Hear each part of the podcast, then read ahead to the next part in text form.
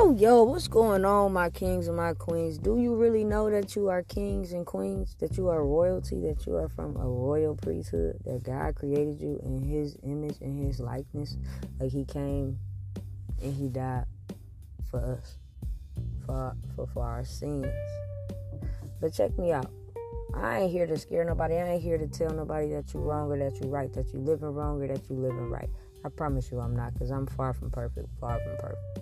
But I am a Christian and I do refer to God and Jesus a lot because He is three in one.